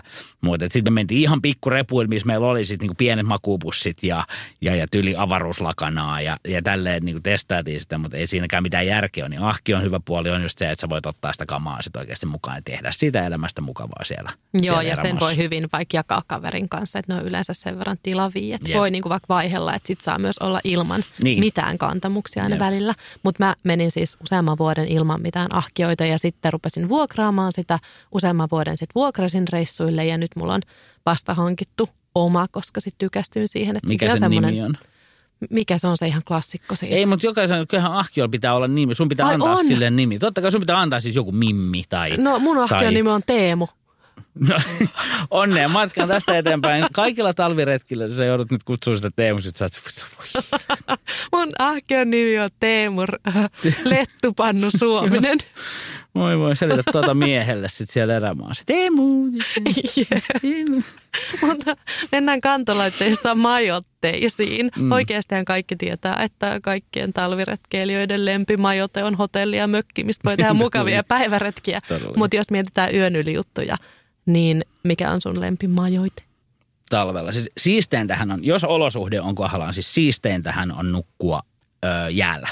Niin kuin ihan vaan jäällä, lumihan, siis kaivaa kuoppa ja maata jäällä, kun sä kuuntelet Taivas niin kuin, alla. Taivas alla. Se on siis, suosittelen oikeasti, vaikka se kuulostaa ihan sama miltä se kuulostaa, niin se on paljon mukavampaa kuin miltä se kuulostaa. Jos vaan pystyy luottamaan siihen säännöstä ja se, että sen verran tietää, että sieltä ei ole mikään rintama tulos päälle. Jos on kirkas yö, Öö, ja tarpeeksi paksu jää, se kannattaa myös tsekkaa. Mutta tota, öö, jäällä kaivaa sinne pienen kuopan, mihin saa mukavan makualustan, öö, tuommoisen ilmatäyttäisen alustan sinne kuoppaa, öö, niin se on maailman siisteintä. Maata siinä, kuunnella, kun se jää raksuu ja poksuu ja pitää ääntä sun alla. Se on aina vähän kuumottavaa, kun sit sä, silleen, että pitäis, sä tiedät, että matemaattisen laskennan mukaan sillä yhdistelmärekalla voi ajaa siinä jäällä. Mutta ehkä se just mun painon alla kuitenkin romahtaa, vaikka se ei oikeasti se ikinä tee, kun sä kuuntelet, kuuntelet niitä ääniä. Mutta sitten samaan aikaan, jos sulla on tyyni, yö, kirkas, sehän on ihan mieletön maata siinä. Niin lumihangessa viileässä, hyvä lämmin makupussi ja sitten se tähti taivas siinä yllä. Ei tarvii edes revontuli, ne on tietty bonus, mutta, mutta sehän on kaikista siisteintä. Sun majote on ei majotetta ollenkaan. niin, kyllä mä sitten yleensä sit, jos mä oon niin teltalla, mä nyt oon sitten niin kuin, mutta tota, tuota, tuota, tuota. Toi on se ideaali. Mutta ei, noit, niinku, ei nyt, en mä nyt lähtisi viikon vaellukselle suunnitella, että joka yö mä nukun sit siinä, mm. siinä järven jäällä. Mutta jos se on mahdollista, niin on se, se on tosi hienoa. Joo. Ja se on just tavallaan semmoinen juttu, että sehän on semmoinen, jos sä mietit, niin sehän on semmoinen ehkä jonkinlainen ta, niin kuin haave monella. Se, se, semmoinen, että sitähän se talvi retkeily on, niin sitä oikeasti kannattaa kokeilla. Ei se ole niin paha. Se tarvitsee hyvän makualustan – koska se lumihangessa saat kyllä niin kuin suojaa siitä ympärille itse, kunhan vaan katsot, että sieltä ei tule taivaalta mitään alas sinä yönä. Niin kannattaa kokeilla, se on ihan superkiva. Mulla tuli ihan semmoinen olo, että mun pitää päästä tekemään toi kohta. Kyllä. Mä en ole itse asiassa nukkunut talvella taivasella. Mä en ainakaan usko. No jaa. Mä oon Se on- nukkunut kyllä lumikuopasta silleen, että on ollut tarppi päällä. Kun on Niin, aivan. lunta, niin taivasalla ei ehkä ollut ihan best idea. Jaa. Mutta en ole nukkunut noin. Se on tosi makea. Se tosi, varsinkin jos kaverin kanssa menee ja sitten kaivaa siihen viereen sit kuopat ja sitten on siinä, siinä ja, ja se, mutta se vaatii just sen, että lunta on jonkin verran siinä jään päällä. Tai siis ei välttämättä, mutta se auttaa aika paljon, koska sitten jos tuulee, niin tuulihan yleensä kulkee jäätä pitkin. Niin, niin sit- semmoinen hauta Niin, semmoinen kuoppamainen. hautakuoppamainen just näin. Joo. Niin, niin, että jos siinä on nyt 30 senttiä sattuu olemaan lunta jään päällä, niin siihen kun kaivaa semmoista tamppaa itselleen, niin on aika tosi siistiä. Sitten se daimkakku johonkin vakoon lämpiämään Niin, ja illalla jotkut kekkerit. Joo, joo, ja sitten niinku siinä lämmit mehu ja aamulla juoda kahvit siinä, niin se, on- se, on tosi, se on tosi siistiä. Suosittelen ehdottomasti. Toi on hyvä. Kyllä. Mä oon kyllä ehkä laavumimmi. Mä tykkään kyllä siitä jotenkin laavun avonaisesta rakenteesta. Se on totta. Mutta tykkään mä kyllä monesta muistakin. Ehkä mä tykkään semmoista vaihtelusta. Ja mun mielestä ehkä parhaita tapoja aloittaa talviretkeily on kuin niinku autio ja varaustuvat. Ne on, ne on helppoja ja, ja tota, mutta sitten tässä kohtaa, kun puhua noista niinku autiotuvista, jos sä käytä varustuvia niin autiotuvista, niin mun mielestä pitää aina ää, muistuttaa siitä, että se oma majoite pitää kuitenkin ottaa mukaan, koska autiotupiin saattaa tulla väkeä enemmänkin ja siellähän sääntö on juuri se päinvastainen kuin mitä voisi kuvitella, että siellä se, joka on ensimmäisenä tullut, öö, niin se myös lähtee ensimmäisenä sieltä. Eli sinne ei voi mennä varaamaan paikkoja, vaan että jos on, on keliä päällä, tai sä, sanotaan, että olet Kilpisjärvelle menossa ja menet Meekon tupaan ja oot siellä ollut mukavassa ja lämpimässä ja se alkaa olla täynnä. Sitten yö, illalla vielä tulee joku kolkuttelee ovelle. Se on yleensä se kaikista väsynein, niin silloin on ollut rankin päivä. Niin se on se, joka ensimmäisenä silloin ollut, joutuu lähtemään. Hän Ja on jo leponsa saanut. Hän on leponsa jo saanut ja silloin pitää se oma majoite olla mukana. Joo, ehdottomasti vastuullinen retkeilijä kantaa aina mukana talvella varavaihtoehtoa suojaksi, vaikka olisikin miettinyt jotain tupamajotetta, koska myöskin sen takia, että jos sää yllättää tai tupalaavu on täynnä, tai jos voimat esimerkiksi ehtyvät tai käy jotain siis, mikä vaatii lepoa tai suojaa. Just näin. Niin oma majoite aina mukaan. Että, Jep. että sitä mä oon kuullut, mä en ole itse siihen törmännyt, mä oon kuullut, kuullut, että jengihän tekee nykyään sitä tuolla, no, että vaikka ne saavuttaisi tuvan, niin kuin hiihtonsa päätteeksi, niin sitten ne jää odottamaan siihen niin kuin, tiedätkö, pari tuntia. Öö, ja sitten ne voi olla, tulla sieltä niin kuin viimeisenä mukaan Ai, sinne sisään. oikeesti? Ja, niin kuin paikka. Joo, että se on niin kuin, no, ihminen perseilee aina sitten, kun se, tai semmoisia ihmisiä vaan on. Joo. Mutta, tota, mutta, Mutta se on yleensä, tapauksessa yleensä se on se, aina kyllä mahtuu, Just. mutta vastuullinen retkeilijä ottaa aina mukaan Just näin. varavaihtoehdon. tutustukaa siihen tupaetikettiin. Mennään vähän teltan yksityiskohtiin. Ö, talvitelttojahan on olemassa, eli tämmöisiä niin kuin neljän vuoden ajan telttoja. Mulla on esimerkiksi Hilleberin teltoista pelkkiä hyviä kokemuksia. Mitäs sulla, onko joku Ää, lemppari talviteltta? No mä käytän, mä käytän kolmen vuoden ajan telttoja myös talvella. Joo, toi on Et- hyvä pointti. Et, et, ei tarvi, sinänsä se on niinku, ää, ei ole pakko lähteä ostamaan talvitelttaa, jos aikoo yöpyä talvella ulkona. Mieluummin ostakaa hyvä, kolme vuoden ajan teltta, koska sitten sillä samalla teltalla voi mennä koko vuoden ympäri. Eikä se estä lähtemästä talvella ulos se, että ei ole talvitelttaa. Et ihan tuommoisella, niin kuin sanoin, jotenkin selvisitte sieltä repovedeltä, kun se oli nyt sitten hengissä sillä teidän niin kuin talviteltalla. Mutta kun on hyvä kolme vuoden ajan teltta, niin sillä – sillä pärjää myös talviolosuhteissa. Varsinkin sitten usein, usein jos, jos talvella aikoo lähteä telttailemaan, niin niitä öitä kertyy loppujen lopuksi suhteessa aika vähän siihen, että paljon niitä kesällä on. Niin kyllä sillä samalla teltalla yleensä. Sitten vaan niin kuin tietyt muut jutut, kun siinä niin kuin ottaa haltuun siinä, siinä telttailuhommassa, niin, niin ja juurikin toi, että ei peitä niitä liepeitä esimerkiksi täysin. Ja... Joo, että ilmastointi on talvella todella olennaisessa roolissa. Kosteus ei saa kertyä sinne telttaan, jolloin vaikka se tuntuu vähän niin kuin järjenvastaiselta, niin kaikki ilmastointireijät vaan niin kuin täysiä auki. Kun teltan roolihan on se, että telttahan ei se lämmitä. Se on suoja. Se antaa sinulle kiinteän suojan, missä on neljä seinää ja ovi, mutta sinun makuupussisi ja, ja sinä itse ja kaikki asiat siellä teltan sisällä on se, mikä sitten sitä lämmittää. Että kyllä mä, mä, mä niin kuin aina ajattelen teltan just enemmän niin kuin suojana, jolloin just niin kuin sanoit, niin kaikki räppänät auki talvella etenkin, niin se itse asiassa pitää sen paljon lämpimämpänä sen teltan kuin se, että ne on ummessa ja se kosteus kertyy sinne. Sitten on kylmä. Jep. Kyllä, mutta olennaisempaa on makualusta ja makuupussi. Just näin. Onko sulla lemppari makuupussi? Missä sä nukut talvella? Öö, on. Mulla on sellainen ihana Western Mountaineeringin, öö, en mä muista, mä en muista niitä malleja, koska mä oon niin huono kama, kamahifistely siinä mielessä. Mutta siis Western Mountaineeringin pussit kaikki, mä jossain vaiheessa päivitin mun kamat niihin, kun niitä alkoi tuota partioita Suomeen tulla ja se on niin kuin paras päätös ikinä. Et mä en enää ikinä suostu nukkua missään muissa makuupusseissa kuin niissä. Okei, okay, mulla ei ole kokemusta. Mä nukun ja, Marmotin Ourissa yleensä ja. talvisin. Mä olin, mä, olin, mä olin vuosi sitten, kun oli Everestillä, kun oli seitsemän viikkoa tuolla Himalajalla, niin, niin mulla ei ollut yhtenäkään yönä kylmä, mikä on mun mielestä jotenkin niin kuin kuitenkin niissä olosuhteissa ihan, ihan semmoinen niin kuin hyvä referenssi. Mutta ne on, ne on, siis ne on koko ja paino ja lämpö ratio, se, niin kuin niiden suhde on jotenkin niin kuin ihan mieletön. Oletko tiim untuva vai tiim keinokuitu? Mä oon, mä oon tiim untuva tosi vahvasti, koska mä, mä oon ylipäänsä kamojen kanssa vähän semmoinen paino, team, team, team, team, team paino. Team kyllä, jotain. kyllä. Mä, mä oon tosi team paino ja gramman viilaus ja näin. Mutta ehkä just johtuen siitä, että paljon tulee tehtyä sitten noita Himalaya-reissuja, missä sitten taas jokainen gramma on, on 10 grammaa tuolla ylempänä, niin, tota, niin mä oon sitten paino, paino hifistelijä, niin sen myös, tai siis sen takia sitten untuva. Joo, untuvahan untuva. on kevyempää, se menee pienempään tilaan, lämmittää paremmin, mitkä on ehdottomasti ne, ne hyvät puolet, mutta kostuneena se on huomattavasti tekokuitua kehnompi. Kyllä, ja jos se untuva, se on vähän semmoinen, että sitä varjelee sitten niin kuin hengellään sitä, sitä untuva pussi, että se ei pääse missään vaiheessa kastumaan tai kostumaan, koska sitten se just menettää ne ominaisuutensa etkä sitä saa kuivaksi siellä, kun sitten taas keinokuitopussi, joka pakkautuu huonommin ja on isompi ja painavampi, niin se on, se on tava, tietyllä tapaa turvallisempi. Mutta ne on, mole, molemmissa on puolensa ja molemmat toimii ihan yhtä hyvin. Että sit se on valintakysymys oikeastaan. Jep. Ja mihin se tarve on, mitä on tekemässä. Ja nukkuuko ulkona vai nukkuuko niissä tuvissa esimerkiksi tämmöistä. Jep. Ja mun mielestä äh, tässä kannattaa huomioida vähän niin kuin teltan kanssa, että ei välttämättä tarvi ostaa talvimakuupussia. Että jos on vaikka kaksi kevyempää pussia, mitkä voi laittaa päällekkäin tai on jotenkin mahdollista yhdistellä näitä pusseja. Niin ja kolme on... vuoden ajan pussi, kun sujauttaa sen lainerin, lainerin lakana, niitä on silkkisiä tai keinokuituisia kaikenlaisia, niin, niin tota, semmoisen kun sujauttaa sinne, se, se nostaa itse asiassa lämpöä yllättävän paljon. Ja tässäkin just ajatellen sitä, että talviretkeily ei kuitenkaan ole, se on itse asiassa niin kuin harvoin sä lähet silloin, kun on se 29. Sä lähet yleensä silloin, kun on se 5 niin siihen riittää se kolmen vuoden ajan pussi, laineri ja sitten hyvä merinokerrasto ihan yhtä hyvin. Että talviretkeily helposti ajatellaan just silleen, että se on niinku varusteista kiinni, että sitä voi tehdä, mutta oikeastaan ne sun kesäkamat pikkusen pimpattuna, niin toimii ihan niin kuin Joo, ja sitten tärkeämpää, ei nyt tärkeämpää, mutta hyvin tärkeää on myös, että se pussi on oikein kokonen.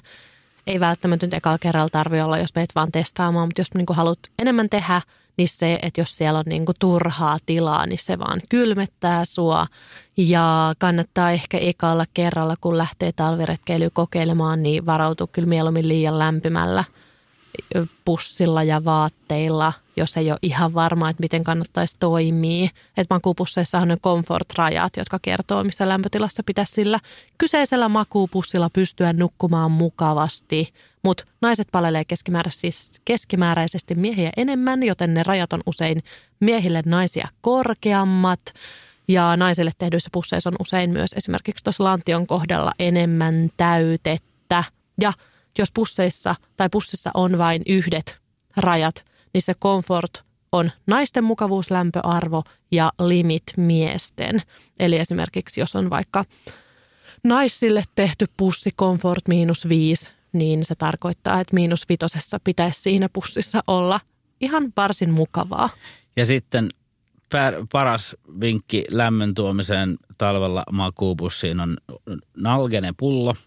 Osta nalgene pullo ja laitat sinne kiehuvaa vettä, kun menet nukkumaan. Kunhan suljet sen kunnolla, otat sen makuupussiin. Se on siis sellainen lämpöpatteri, se lämmittää koko makuupussin koko yön. Öö, Mä olin just, niin kuin sanoin, niin tuolla Nepalissa viime kevään ja mä en tainnut yhtään yöt, siis kaikki yöt perusleirissä äh, kuitenkin 5500 metrin korkeudella kun oltiin, niin mä otin joka ilta siihen mun nalgeneen sen, sen kuuma veden. Ja se on aamulla vielä sellaista haaleen lämmintä, mutta siis se on paras ja halvin lämpöpatteri, minkä, minkä voi keksiä. Toi on mukaan. hyvä. Mulla on toinen vastaava vinkki. Mulla on itselleni semmoinen niin peppu-osasto, reidit ja peppu, jotka jäätyy ihan supernopea – Mä laitan yleensä sinne jonkun ekstran ö, istuma-alusta esimerkiksi tai jonkun vielä ekstra eristeen, Joo. ettei se maa hohkaa sit kylmää. Mutta makuupusseista tuli mieleen, ö, musta tuntuu, että aika vähän puhutaan siitä, että miten makuupussia käyttää oikein, mikä on aika olennainen tai tosi olennainen asia myös retkeilyssä ja varsinkin talviretkeilyssä, missä kylmyys on ehkä semmoinen isoin vihollinen. Niin mä oon listannut tänne nyt niinku muutamia ö, vinkkejä makuupussin käyttöön. Eli pussiin tulee mennä jo valmiiksi lämpimänä. Kyllä. Se pussi ei sua lämmitä, vaan sä lämmität sen pussin, mistä se niin lämpö on, syntyy. Just niin kuin on puhuttu, että vähän X-hyppyy, pari punnerusta, pieni juoksulenkki leirin ympäri tai joku, joku tuommoinen äherrys, niin, niin tota, siellä on huomattavasti heti nopeammin ja heti lämmin siellä pussissa kuin että käyt avannossa ja meet makuupussiin. Jep, ja odotat, että lämpenet. Niin, niin ei käy. Ei. Ja sitten ö, ei saa olla nälkä siis nälkä kylmettää ja myös jano. Jano, siis se on, se on ö, yksi mitä, semmoinen virhe, mitä jengi tekee talvella aina, että ne ei, ensinnäkin jos sä liikut kylmässä, niin ei tuu janon tunnetta, mutta samaan aikaan se kuluttaa huomattavasti enemmän. Siitä jätetään juomatta – ja sitten illalla, sit kun ollaan leirissä, niin ei viititä juoda, ettei tarvitse käydä kusella sieltä makuupussista ja mukavasta ja lämpimästä. Ja itse asiassa se juomattomuus, se nestehukka, niin se nostaa, se silloin palelee huomattavasti enemmän, huomattavasti todennäköisemmin. Ja siitä on huomattavan vaikea päästä eroon siitä palvelusta. Siihen ei auta, sä voit laittaa niin paljon sitä kamaa päälle, kun sä haluut. Ja yhdeksän nalgenepulloa kiehuvaa vettä sen sun pussiin, sulla on silti kylmä, koska se tulee sisältä, koska se on nestehukkapohjainen. Eli nesteytys on oikeasti tosi tärkeä ö, talvella liikkuessa ja retkeillessä tuolla. Toi on tosi, toi on tosi tärkeä pointti, koska tota, se on, ö, se on semmoinen, kun siihen mä ymmärrän, se on se selkeä syy, että mä en halua nousta täältä nyt tonne lumihankeen tai mihin nyt pitääkään sitten käydä tarpeet tekemässä. Mutta sitten toinen ö, yleinen virhe, mitä tehdään, niin on sitten se, että sä heräät vähän kusihätä, sitten no mä nukun sen pois.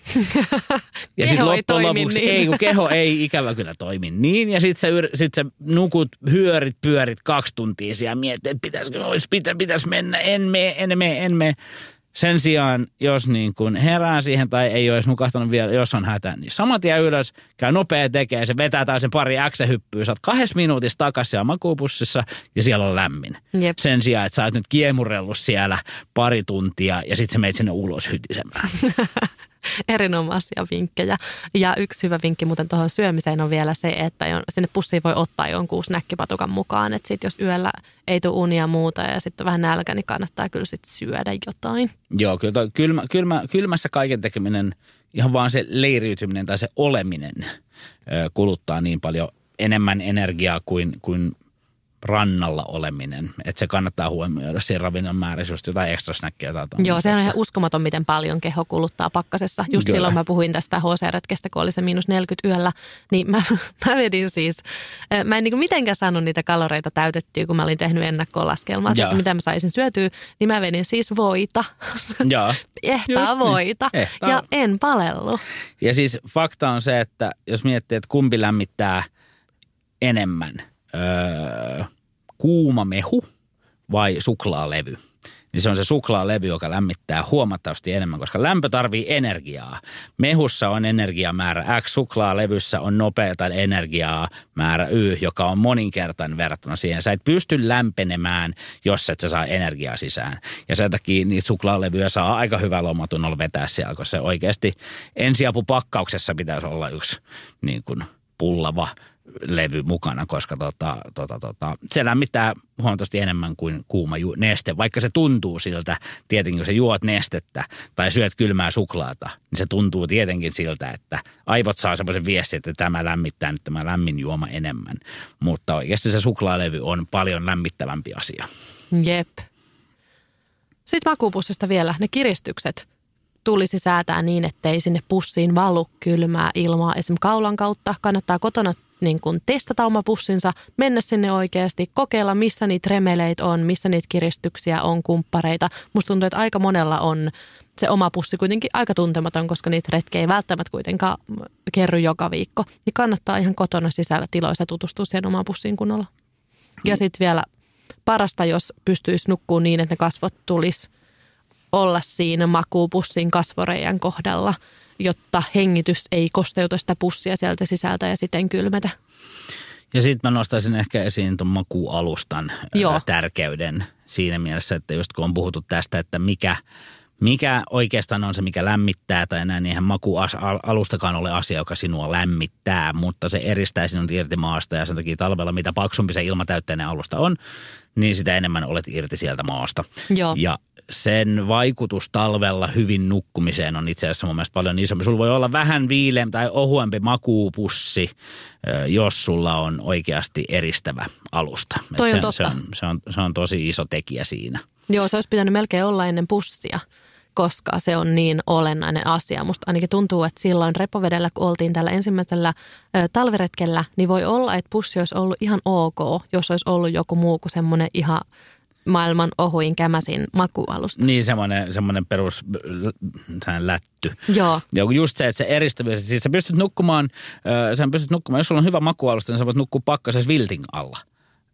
Jos sulla on sun niin kuin tavallaan viltti vaan peittona, että sä et tarvista makuupussi, jos sulla on tarpeeksi hyvä alusta ja, ja sä pysyt siinä, se on tietenkin niin kuin olennainen, mutta että, Joo. että, että, tota, se on hirveän tärkeä siinä, Jep. siinä levon ja unenlaadussa. Musta talviretkellä hyvä kombo on tämmöinen ilmatäytteinen alusta plus sitten solumuovialusta. Öö, tahtoessaan voi vielä levittää routamaton. Öö, niitä on eri koulukuntia, kuka laittaa ilman päälle ja kuka solumuovisen päälle. Mä en nyt ota siihen kantaa. Tai no otan sen verran, että yleensä laitan aina solumuovin itse alle ja ilmatäytteisin päälle. Joo, sama. Mutta öö, tässä on myös sellainen turvallisuusseikka, että jos se ilmatäytteinen sattuu puhkeamaan, niin sitten se solumuovinen on turvana silloinkin. Kyllä. Ja sitten, sitten on se ikuisuuskeskustelu, mihin emme ota kantaa, mutta jotkuthan levittää esimerkiksi se avaruuslakanan siihen alle. Niin, onko se vähän niin kuin se routamatto? No se on onko vähän se sama? Niin kuin, ei, no ei, mutta routamatto on kuitenkin niin kuin selkeästi siis silleen, että jos sulla on se routamatto, niin kyllä se, niin kuin, se oikeasti vähän eristää suhteessa sitten tommoseen avaruuslakanaan, joka kuitenkin perustuu tavallaan kehon okay. antamaan lämpöä. Mut ei lähdetä tätä keskustelua. Tämä on tämmöinen. Tämä, on, on tämmöinen, että, että kohta mua maalitetaan kaikkien Suomen old school retkelijöiden toimesta, koska joku on mitannut, että 0,2 astetta vähintään oli lämpimämpää silloin, kun mulla oli se kuin silloin, kun sitä ei ole enää. Joo, sen myytin mä voin kuitenkin rikkoa ihan julkisesti, että ei ole lämpimämpi, jos menet makuupussiin alasti.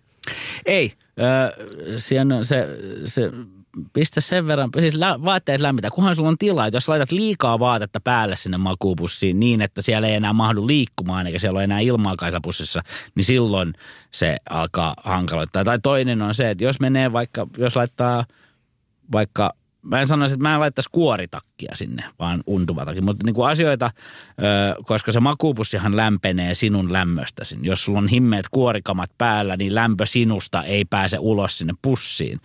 Niin, niin aina vähän vetoketju auki tai jotain. Mutta just toi joo, että on se, se on se kanssa, että meet alasti sinne, niin on kaikista paras. No ei varmaan ole. Tässä täs tulee kyllä tota asiaa nyt. Toivottavasti kuuntelijat ei ole niin kuin liuennut paikalta, mutta en mä usko. Ei, ei, ei, ei kyllä. Ei, jos on, niin toivottavasti ne on liuennut tuonne ulos. Ja totta, se on hyvä. Jos, jos kuuntelijaluvut näyttää siltä, että ne romahtaa, kun me höpistää höpistää, niin ne on lähtenyt retkille. Kyllä, sovitaan niin, päätä sovitaan niin. Ja. Muutama seikka vielä. Loppu häämöttää, mutta ruoanlaitto talvella. Onko sulle jotain spesiaalikikkoja, herkkuja, ö, hyviä retkiruokamuistoja nimenomaan talvilta? Mm, no se lättypannu on oikeasti aika hyvä. Ja se on siis... hyvä, mä rupean kutsua lättypannuksi. Kyllä, kyllä. Kyllä, sä voit itse asiassa nimetä sen sun ahkion lättypannuksi mieluummin kuin Teemuksi. Okei, okay, lättypannu. Mutta tota, tota, tota, äh, jotenkin, mutta se on ehkä se on enemmän semmoinen niin kuin, tiedätkö, fiilisjuttu kyllä. Mutta kyllä me on niin kuin pojan kanssa niitä lättyjä käyty aina paistelemassa. Mutta kyllä mä, mähän on siis tosi huono erä ruoan laittaa ylipäänsä, että kun mä oon just se jätkä, että, että mä ostan niitä turmaat pusseja – niin mä en tarvi kuin kuuman veden, niin ei tarvitse kanniskella. Öö, jos nyt miettii retkiruokamuistoa, niin kyllä toi daim-kakku ainoana eväänä, sillä mä söin puolikkaan illalla ja puolikkaan aamulla, niin en mä nyt ole ihan varma, oliko mulla hyvä olo, mutta ehkä mulla henkisesti kuitenkin oli, koska mun mielestä oli tosi siistiä, että, että mä pärjäsin yhdellä daim-kakulla yhden retken. Öö, mutta siis tästä eteenpäin mä tuun aina tekemään toi sun – jääpala Nutella jutun. Siis se, jos me tehdään vuoden päästä tämä sama, tai se jakso 72, missä puhutaan sitten sit ekstremeretkeilystä, niin, niin tota, silloin mä voin sitten kertoa, että mä oon vetänyt vaan niitä Nutella-palloja. Sitten sä oot nimennyt sun ahkion Nutella. Todellakin, Mulla mul tuli mieleen muutama, muutama seikka talviruuan laitosta. Ehkä se, että jos haluaa tehdä notskin, niin kannattaa huomioida, että puut on luultavasti kohmeessa, sytykkeet, ehkä jopa ö, pari miniklappia voi olla ihan tarpeen ottaa matkaa, varsinkin jos se ahki on, mihin saa kamaa reilusti mukaan. Ö, jos ottaa trangian mukaan, niin kannattaa miettiä, millaiset pakkasasteet on, että kestääkö kaasu vai tarvitaanko joku varavaihtoehto. Se on hyvä, se, se siis mä käytän kaasua aina ruoalla, että on, jos, jos ei nuotio ole, niin tuolla. Ja, ja mä väittelen ää, aikanaan opaskoulussa paljonkin tästä, tästä tota kouluttajien kanssa, kun ne oli sitä mieltä, että bensa, bensa, bensa talvella ei voi mennä millään muulla kuin bensalla. Ja mä sanon, että haistakaa minä, mä en tykkää niistä bensakeittimistä niiden kanssa läträämisestä siinä mielessä, että sit, sit, niissä on niinku liikaa liikkuvia osia, jotka voi hajota. Ja toiseksi, jos nyt se bensa yhtään se pääsee vuotta sun näpeille, niin sitten se on niinku on kylmää ja näin. Mä käytän aina kaasua ja se, se pointtihan, se kaasupatruunahan on vähän kuin kännykkä. Että laita se tonne povariin, kun sä tulet leiriin ja sitä pitää puoli tuntia tuolla ihovasta, niin se toimii ihan hyvin. Et jos 8000 metrissä Himalajalla pystyy tekemään ruokaa kaasukeittimellä, niin mä väitän, että meidän Lapissakin pystyy talvella. Jep.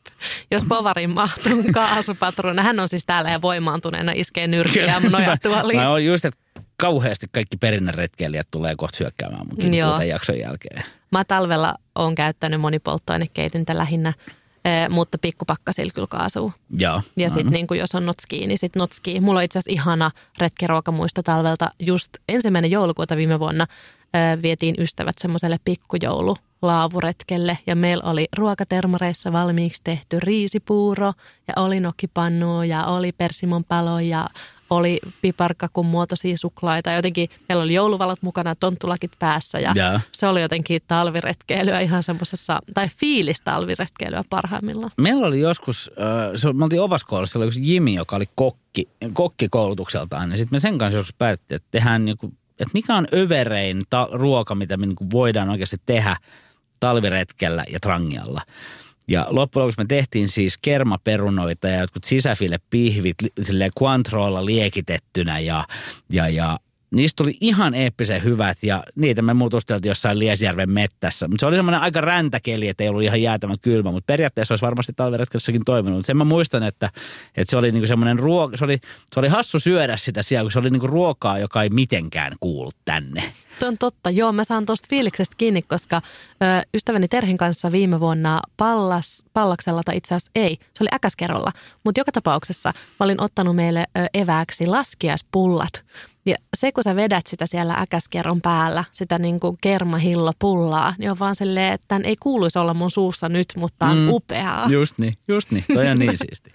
Just niin. Ja ö, pakko ottaa kantaa vielä siihen, että yksi olennaisimpia asioita talviretkeilyssä on, että mieti ennakkoon, mistä saat sitä vettä. Onko sulla vesipisteitä siellä sun reitin varrella, järviä, jokia? Jos on, kuinka saat sen veden sieltä järvistä ja joista? Otatko kirvestää tai kairaa mukaan? Mitä teet? Sä voit kantaa vettä mukana ja pitää sulana sitä termareissa. Tai sit sä voit sulattaa lumesta vettä, puhdistaa sitä keittämällä tai suodattimella, mutta mieti veden saanti tarkkaan, koska sitä menee, sitä kuuluu mennä ja se on semmoinen pohja hyvinvoinnillisen retkellä. Just toi ja, ja sitten huomioi se, että jos aiot sulattaa, niin se vie tosi, tosi, tosi paljon aikaa suhteessa. Että sä ajattelet, että saatat tuosta nyt kourallisen vettä ja sulatan sen tossa, niin saan siitä litran vettä, niin yhteen litraan vettä tarvii aika monta kiloa lunta. Ja se on hidas touhu. Eli kaikki tommosiin just näin, mutta toi mun mielestä menee kaikki just sen alle, että kun lähtee talveretkelle, niin mieti ö, aina niin kuin pieni askel taakse ennen lähtöä ja miettii tällaiset asiat, niin sitten ihan hyvin voi lähteä Joo. duunaamaan. Ja hyvä kikka on ottaa, tai kikka, ihan perusjuttu, mutta mm. ottaa mukaan termareita, että sitten sitä vettä voi sulatella vaikka siitä lumesta kerralla enemmän ja sitten sitä riittää päivän tarpeisiin, ettei sitten vaikka kesken niin kuin valoisan ajan täydy Just niin. ruveta sulattelemaan. Ja sitten kikka. Toinen kikka on, että jos sulla on juompullo, niin pidä sitä aina ylös alasin repussa, jos sulla reppu on käyty. Jos reppu Mikä meet, toi on? Pidät aina ylös alasin, koska jos se alkaa jäätymään, sehän alkaa, alkaa jäätymään siitä pinnasta. Wow. Mutta kun se on ylös alasin, niin se päätyy, jäätyy sieltä pohjasta, jolloin kääntämällä sen ympäri sulla oikeasti on sitä nestettä aika paljon pidempää. Kappas. Kyllä. Aikamoinen kikka. Joo se on, menee os, Himalaja-osastolle, mutta kun siellä ei termareit kannan mukaan, siellä on vaan nalkenepullo yleensä. On se, kun mä otan sut niinku puhumaan matalan kynnyksen talviretkeilystä ja aina esimerkit tulee Himalajalla. Niin, mutta ne toi, sehän siinä on parasta, että ne toimii, ne toimii meidän repovedellä ihan yhtä hyvin tuommoiset pikkujutut, kuten juuri se, että käännä se ympäri. Jep, lainalaisuudet on ihan Jep. täysin samat. Sitten yksi mun lempiaiheesta jauhaa on ylipäänsä hygienia ulkona, mutta kakkaaminen talvisin. Mm. Että jos sulla ei huussia, niin valitse syrjäinen paikka. Kaiva kuoppa. Ole siis ottanut lappion mukaan, ellei halua kädellä kaivaa. Kakkaa sinne kuoppaan, pyyhi, polta se paperikuopassa. Peitä kuoppa.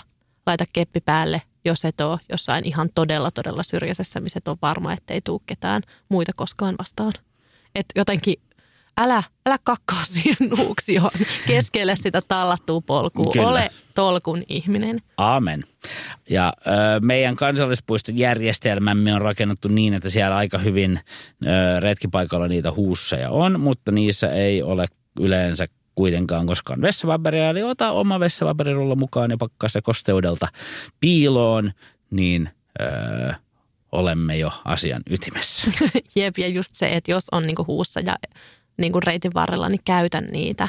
Älä ole daiju.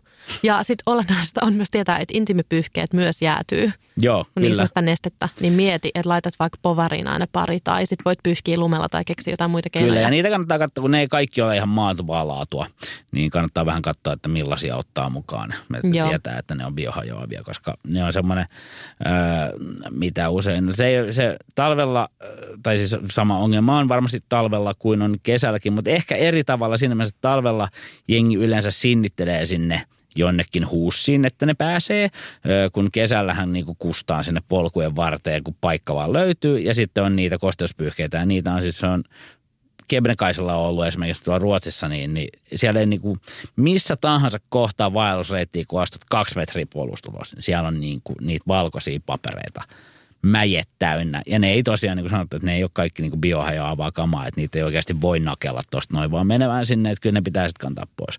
Jep. Mut just toi, Eikä biohajoavaakaan ei voi nakella Ei, just näin. minne sun Mutta joo, toi on totta, että ne, ne jäätyy, että sitten kun ottaa semmoisen kosteuspyhepakkauksen mukaan, niin kannattaa myös illalla ottaa se sinne makupussin sisälle. Jep. Ylipäänsä kaiken, minkä haluaa pitää lämpimänä, niin kannattaa ottaa sinne. Makupussiin voi yllättävän paljon kamaa ottaa sisään. Et mulla on siellä kaikki kännykät ja, ja otsalamat ja kaikki, ne on siellä makupussin sisällä, jolloin yöllä esimerkiksi, jos mä herään, niin mä tiedän, että ne on vähintään jossain täällä, plus että ne on lämpimänä, niin ne toimii. Ja se on kyllä kova se ähellys, kun yrität sit löytää Kyllä. jonkun sen tietyn sukan. Tuossa, ei, mikä te, ei, ei, ei, Joo, missä se on? daimkakku, ei, joo. nalkene, ei. niin, niin, just näin. Eh. Mutta kuitenkin se on se ainoa paikka, missä oikeasti on lämmin siellä, niin kaikki sinne, niin myös ne kosteuspyyhkeet kannattaa sitten heittää sinne. Jep. sinne. Ja toi lapi on itse asiassa tosi hyvä talvella mukana muutenkin, ö, muutenkin kuin kakkaamista varten, koska saattaa olla, että joudut lapioimaan jotain tai no se on semmoinen yleishyödyllinen ja se, kevyt lapio. Kyllä,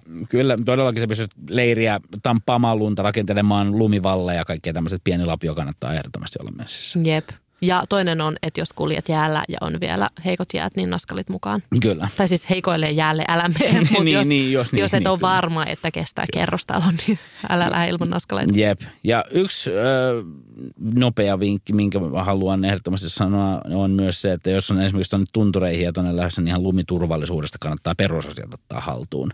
Että tuossa vielä 15 vuotta sitten ajateltiin, että Suomessa ei ole lumivyöryjä, mutta se ei pidä paikkansa. Suomessa on viikoittain lumivyöryjä, niin kannattaa vähän ottaa selvää, että missä ne on ja mistä ne tulee, niin sitten niitäkin osaa välttää. Erinomaista. Ja ehkä kaikista tärkeintä on, että kunnioitat luontoa, noudatat sääntöjä ja nautit. Todellakin, siis etenkin. Ja just tuossa järjestyksessä, että lähet sinne, niin tiedät mitä olet tekemässä. Vähän pieni nöyryys siihen mukaan. Ehkä vähän isompi nöyryys kuin kesäretkeilyssä. Ja isompi nöyryys kuin meillä kummallakaan Teemun kanssa. se todella paljon isompi ö, nöyryys, mutta just se, että, että siitä oikeasti pystyy nauttimaan. Mutta jos ajattelee, että joku asia on ihan perseestä, niin sittenhän se on ihan perseestä. Mutta jos ajattelee, että no, tämä on itse asiassa aika jees, ja sitten sä menet sinne, niin sä tulet huomaamaan, että talviretkeily on todella jees. Mikä on muuten seuraava talviretki, jonka sä aiot tehdä?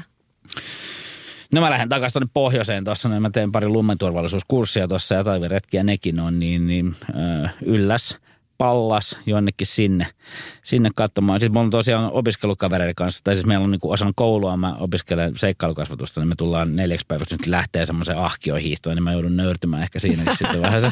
On se, se Ää, on kyllä rankkaa Joo, kyllä, elämä. on eikö, niin me lähdetään pallakselle ja sitten huhtikuu menee Himalajalla, että kaipa se talviretkeily muuta sekin sitten. Eiköhän. Kun tämä jakso tulee ulos tammikuun lopulla, niin mä oon Äkäslompolossa perheen kanssa. Me aiotaan laittaa lapsi ahkioon ja lähteä nauttimaan talvesta kaikin erilaisin keinoin. Ja sitten välillä ö, lastenhoitoja ja lähteä skinnailemaan tai lähteä tekemään kaikkea mahdollista. Kuulostaa ihan mahtavalta. Kyllä me niin kuin, talvi on paras aika tehdä. Ehdottomasti. Kiitos Teemu tästä jaksosta. Kiitos kutsusta. Mä just, niin kuin mä sanoin tässä ennen kuin valmistelut tähän, kun musta tuntuu, että mä oon ainoa ihminen maailmassa, jolla ei ole omaa podcastia, niin mun mielestä on niin kiva käydä muiden podcasteissa. Niin kiitos tosi paljon kutsusta. Tämä on aina yhtä kivaa. Loistavaa. Miten sut löytää somesta? Öö, mä oon niin huono, että mä en muista. Odotas nyt. At Suominen Teemu taitaa olla mun Insta. Ja Facebookista löytyy Teemu ihan pihalla ja mä oon 44, niin ne on ainoat sommakanavat, mitä mä osaan käyttää. Loistavaa. Mä otan loppubonuksena vielä tämmöisen listan, kertauksen, että miten ei tule kylmä. Mä kysyin mun puolisolta, että mitä oikeasti jengi haluaa tietää. Ja ne sanoivat, että aina kaikki haluaa vaan tietää talveretkeilystä, että miten ei tule kylmä. Joten mä vielä kertaan nämä asiat. Miten et palele talvella? Eli pyri välttämään hikoilua, tai jos hikoilet, niin vaiha kuiviin vaatteisiin, tai käytä merinovillaa, joka lämmittää myös kosteana. Syö ja juo riittävästi. Hanki riittävän lämmin makuualusta ja makuupussi ja tarvittaessa vaatetta lisäksi.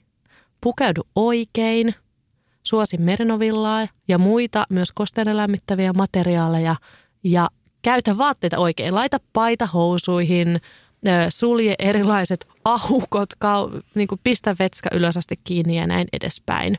ja ennen makuupussiin hyppäämistä syö, juo, liiku, ota mukaan sinne lämmintä, vaikka tämä nalgene, jos on kiehuvaa vettä ja varaa lähelle vaatetta, jos tulee yöllä kylmä. Ja ole siellä makuupussissa oikein, ettei se kylmyys pääse sinne karkaamaan. Ja sitten riittävä tuuletus majoitteessa. Näillä pääset hyvään alkuun. Tuliko vielä joku? Jos tulee se kusihätä yöllä, käy heti kusella. On hyvä. Ja hei, partioittaa kannattaa ehdottomasti myös seurata, jos kiinnostaa talviretkeily. Kun meet sivulle partioitta.fi, niin sieltä löydät välilehden 365 klubi. Heiltä löydät tosi paljon erittäin laadukkaita, kehuttuja, ohjattuja talviretkiä ja erilaisia kursseja ja tapahtumia ja klubiiltoja. Ja vuokrausvälilehdeltä saat tietoa välinevuokrauspalvelusta – jos et halua heti kaikkea omistaa. Mutta tietenkin jos haluat omistaa, niin tuotteiden puolelta tietenkin löytyy kaikki mahdollinen, jolla pärjäät olosuhteissa kuin olosuhteissa, säällä kuin säällä 365 päivää vuodessa ja ehkä jopa 366, jos on karkausvuosi. Ja hei, kolmas hyvä välilehti tuolla partioita.fissä on tämä Oppaat välilehti. Siellä on talviretkeilyn saralta ainakin talvitelttailun alkeet juttu – sekä talvipukeutumisesta juttu. Kannattaa käydä lukemassa. Ja sitten, jos haluat lisää tietoa ammentaa tekstimuodossa, niin mä oon tonne mun aamukahvilla-blogin puolelle kirjoittanut erilaisia talviretkeilyyn liittyviä juttuja. 18.11.2019 on kirjoitettu juttu talviretkeilyn aloittaminen, mitä varusteita tarvitaan. 29.7.2018 mä oon kirjoittanut tämmöisen yleispätevän listan varusteista, Tämä löytyy otsikolla ensimmäistä kertaa yöksi luontoon, mitä pitää ottaa huomioon, plus telttaretken pakkauslista. Ihana infopläjä, jos mä itsekin hengästyin. Toivottavasti piditte jaksosta. Kaikkia tähän ei missään nimessä saa, mutta ehkä tämmöinen utelias alku, ainakin alkuraapasuja, jotain levotonta läppää. Jos kuuntelette ja haluatte jakaa tämän kuunteluhetken tai lisävinkkejä tai ajatuksia tai vaikka haastaa meitä ja kertoa, miten tyhmiä juttuja meillä oli, niin saa tägätä Instagramissa aamukahvilla ja varmasti myös Suominen Teemu ja Partio Aitta. Mutta ennen kaikkea mä toivon, että nautitte talvesta ja varsinkin talvesta ulkona. Olkoon tähti taivas rajana kaikelle ja nauttikaa ja kokekaa. Bye!